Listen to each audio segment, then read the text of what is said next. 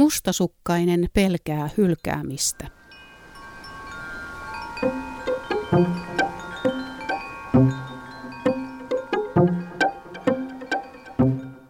Mustasukkaisuus kertoo pinnan alla vellovasta epävarmuudesta ja haavoittuvuudesta.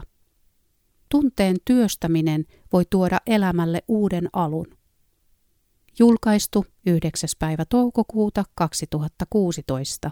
Kirjoittaja Marjo Hentunen. Puheluiden ja tekstiviestien tutkimista, tarkistussoittoja, taskujen ja laukkujen penkomista, kontrollointia, jopa vainoamista. Jos kumppani myöhästyy kauppareissulta 10 minuuttia tai palaa illanvietosta iloisena, on myrsky valmis. Helsingin seurakuntayhtymän perheneuvoja Tero Pulkkinen sanoo, Mustasukkaisen mielikuvitus tuppaa olemaan vauhdikas. Hän ei ajattele, että kumppani on kenties myöhästynyt bussista tai häneltä on loppunut akku kännykästä. Hän on varma siitä, että siippa on ollut jonkun toisen kanssa, toteaa perheneuvoja Tero Pulkkinen. Mustasukkainen ihminen saattaa joutua täysin tunteidensa valtaan – jolloin hän tekee herkästi negatiivisia tulkintoja ja etsii vahvistusta epäilyilleen. Silloin tunteen heräämiseen riittää se, että tuttava pariskunta tulee kylään tai että kumppani sattuu vilkaisemaan toista ihmistä. Perheneuvoja Tero Pulkkinen sanoo. Mustasukkaisuus ilmenee usein puuskina. Tunne saattaa piinata voimakkaana muutaman tunnin ajan ja laantua sitten, kunnes tulee tilanne, jossa se ryöpsähtää uudelleen pintaan, Tero Pulkkinen toteaa. Mustasukkainen ei ole kuitenkaan ilkeä pahuuttaan. Hän kärsii hyvin tuskallisesta ja piinallisesta tunteesta. Tunne kaappaa järkevän ajattelun ja suistaa ihmisen paniikin täyttämään mustaan aukkoon. Mustasukkaisuudesta kärsivä 30-vuotias Heli sanoo. Mustasukkaisuus on jotain alkukantaista ja hävettävää. Se voi sumentaa järkevän ajattelun ja logiikan täysin ja saa taantumaan lapsen tasolle, avuttomaksi, pelkääväksi ja hätää kärsiväksi. Tulee tunne, että on toisesta riippuvainen. Näin pohtii mustasukkaisuudesta kärsivä 30-vuotias Heli. Perhesurmissa vaikea mustasukkaisuus on usein keskeinen tunne – ja se voi laukaista ajatuksen, että millään ei ole enää mitään väliä. Psykologi ja Väestöliiton pariterapeutti Keijo Markova sanoo, Mustasukkaisuus on yksi suurimmista kivuista, mitä ihminen voi kokea. Sitä on verrattu jopa australialaisen myrkkyhämähäkin pistokseen, toteaa Keijo Markova. Osa tutkijoista on sitä mieltä, että mustasukkaisuus saattaa jopa periytyä geeneissä, sillä jotkut ominaisuudet kulkevat suvussa. Myös ympäristötekijät vaikuttavat eri tavalla ihmisiin. Pariterapeutti Tero Pulkkinen sanoo, jos on kasvanut perheessä, jossa toista sisarusta on suosittu, tai on itse jollain tavalla jäänyt vaille rakkautta, huomiota ja turvallisuutta – se saattaa altistaa mustasukkaisuudelle myöhemmin elämässä. Mustasukkaisuuden taustalla on menettämisen pelkoa sekä epävarmuuden ja huonommuuden tunnetta. Ajatus siitä, että minä en ole riittävä kumppanilleni ja jossain on joku minua kiinnostavampi. Toisaalta harvalla on niin hyvä itsetunto, ettei hän koskaan pohdi omaa riittävyyttään. Sellaista ihmistä, joka ei olisi koskaan tuntenut mustasukkaisuutta, ei olekaan, Tero Pulkkinen toteaa. Helillä mustasukkaisuuden tunne herää usein silloin, kun itsetunto on syystä tai toisesta pohjamudissa ja ajatus itsestä viehättävänä ja rakastettavana tuntuu vieraalta.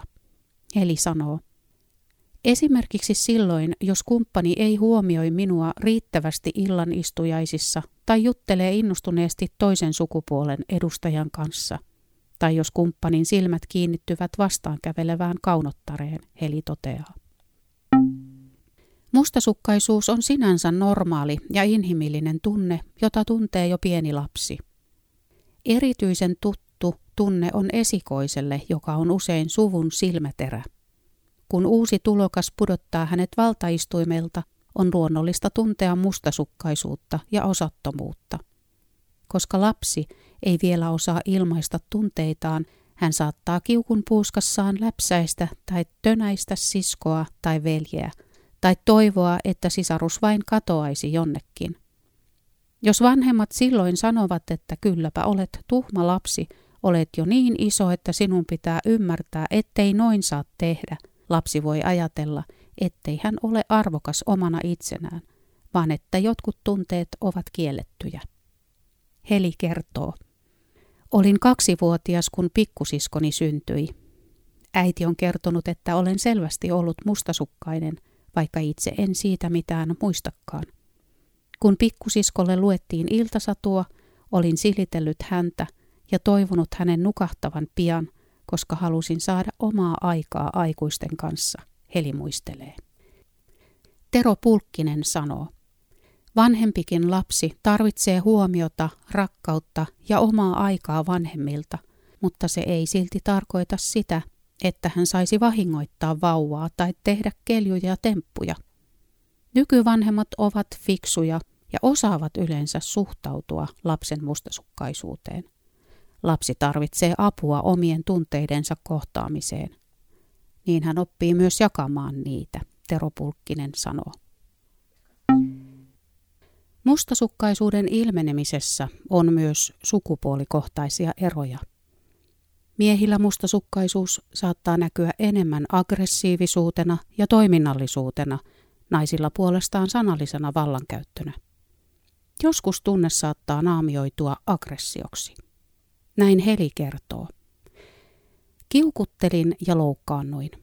Aiemmassa pitkässä suhteessa en pystynyt puhumaan mustasukkaisuuden tunteista – Nykyään olen opetellut puhumista, vaikka se on todella vaikeaa.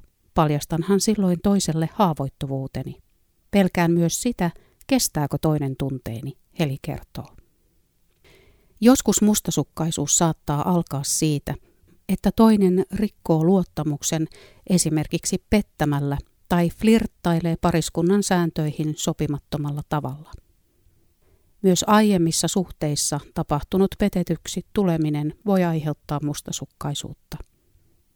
Tunne saattaa nousta pinnalle silloinkin, jos parisuhteesta puuttuu turvallisuutta tai läheisyyttä. Mustasukkaisuus ei kerro rakkaudesta, vaan omasta haavoittuvuudesta ja epävarmuudesta. Keijo Markova kuvailee. Kyllä sä muille lepertelet, mutta minua et huomioi mitenkään, on tuttu lause mustasukkaisen suusta. Usein mustasukkaisuuteen taipuvaisella on heikko itsetunto ja ajatukset kiertävät herkästi rataa. Eihän minusta ole mihinkään ja minä nyt olen tällainen, kuvailee Keijo Markova. Mustasukkaisuuden uhri kävelee munan kuorten päällä ja varoo pienintäkin risahdusta. Valitettavan yleistä on, että ihminen alkaa pitää normaalina puolison kontrollointia ja hylkää omat mielenkiinnon kohteensa ja ystävänsä. Mutta mitä kiltimmin toinen sopeutuu, sitä lujemmin toinen tarrautuu ja mustasukkaisuuden kehä laajenee. Tällä tavoin molemmat usein tiedostamattaan mahdollistavat tilanteen jatkumisen, mikä ei ole kummankaan etu. Mustasukkaisuuteen voi suhtautua myötätunnolla, mutta siihen ei saa alistua. Tero Pulkkinen sanoo. Omaa elämää ei voi alkaa kutistaa niin, ettei toinen tulisi koskaan mustasukkaiseksi. Jos aina myöntyy, huomaa pian olevansa häkissä. Se voi johtaa yksinäisyyteen, masennukseen, oman tahdon ja työkyvyn menetykseen. Moni vaikeassa suhteessa elänyt ymmärtää vasta eron jälkeen, mitä on joutunut kokemaan. Tero Pulkkinen sanoo. Ihmiset reagoivat yksilöllisesti asioihin. Joskus mustasukkaisuudelta vaikuttava käyttäytyminen onkin huolta siitä, että puolisolle on sattunut jotain, jos hän viipyy pidempään. Silloin on hyvä sopia yhteisistä pelisäännöistä, että laittaa vaikka tekstarin tai soittaa.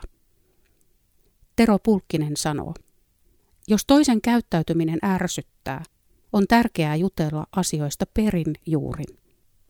Näin selviää, ettei kyseessä ole kyttääminen, vaan huoli, sanoo Tero Pulkkinen.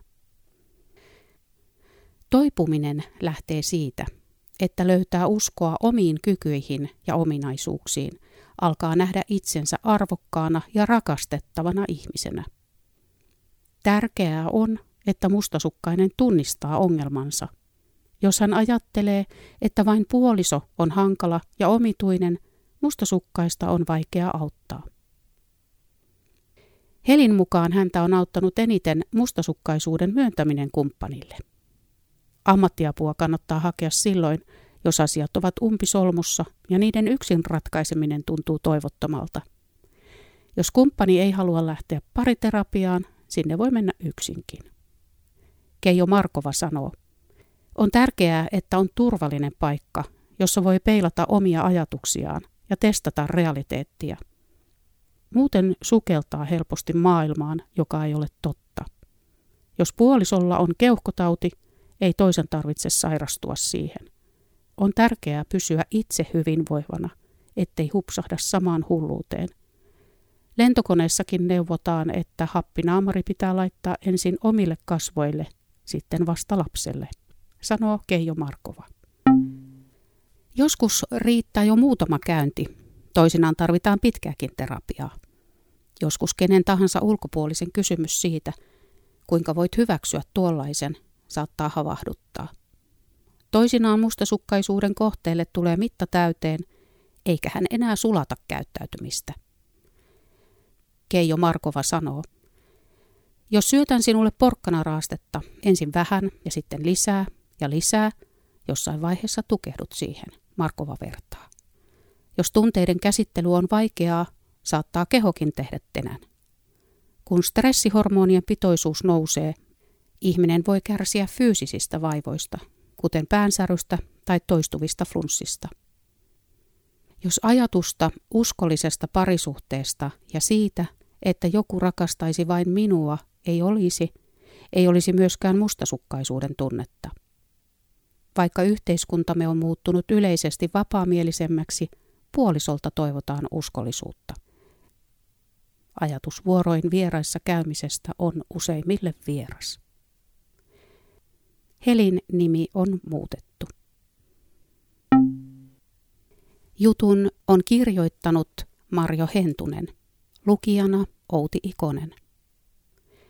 Juttu on julkaistu 9. päivä toukokuuta 2016. Lisää kuunneltavaa ja luettavaa löydät osoitteesta www.kirkkojakaupunki.fi. Kirkko